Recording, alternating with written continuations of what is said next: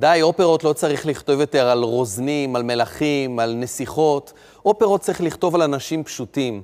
כך חשבו פוצ'יני ובני דורו, ובאמת, זה מה שפוצ'יני עשה. הוא כתב אופרה על סטודנטים, על נזירות, על cowboys, על נערה יפנית בנגסאקי. אז מה קורה לו באופרה האחרונה שלו? כשהוא ב-1924 מלחין את טורנדות, הוא כותב את האופרה שכל חייו הוא אמר שאסור לכתוב. הוא כותב את הגרנד אופרה האחרונה בתולדות האופרה האיטלקית. כל כך grand, שיש מעט בתי אופרה שיכולים להרשות לעצמם להעלות הפקה שלמה מבוימת של טורנדות. אז איפה הוא מסתתר, פוצ'יני?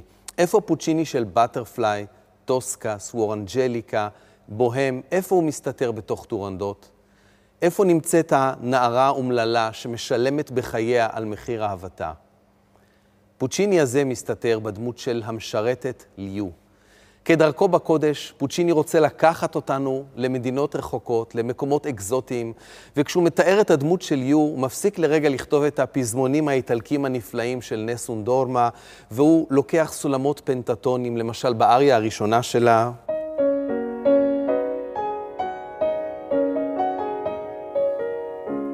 ואז האריה השנייה שלה, גם היא כתובה בסולם קצת פנטטוני, כאילו היא עונה לאריה הראשונה שלה. אבל הפעם במינור, והמינור הזה מבשר את מותה, את מותה של יו. לאורך כל האריה הוא כמעט לא משתמש בבאסים, וגם הכתיבה הזו מאוד מאוד מזכירה את הכתיבה של בטרפליי, אבל לא רק שלה, גם בסוור אנג'ליקה, חסרים לנו הבאסים הרבה פעמים. גם בפנצ'ולה דל ווסט. נדמה כי כל הגיבורות של פוצ'יני חוברות כולן לתוך הדמות הזאת של יו, שמשלמת בחייה על מחיר אהבתה, אבל לא רק היא משלמת בחייה. כאשר מגיע פוצ'יני לסוף חייו, הוא כותב את האריה הזו של יו, האריה שבסופה על יו חוטפת חרב מאחד החיילים ומתאבדת.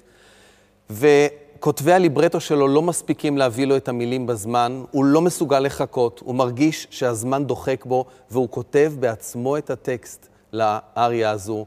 כותבי הליברטו מסתכלים ואומרים, כתבת טקסט יפה מאוד, מאסטרו. הוא גם מלחין את הטקסט הזה, והוא מת בעצמו כשהוא מסיים להלחין את האריה הזו. כשטוסקניני מנצח על הפרמיירה של טורנדות בלסקאלה ב-1926, אחרי המוות של יו, הוא מוריד את ידיו, מפסיק את האופרה ואומר, פה, פה מת המאסטרו, ופה גם מסתיימת האופרה. אלה וסילביצקי באריה השנייה של ליו.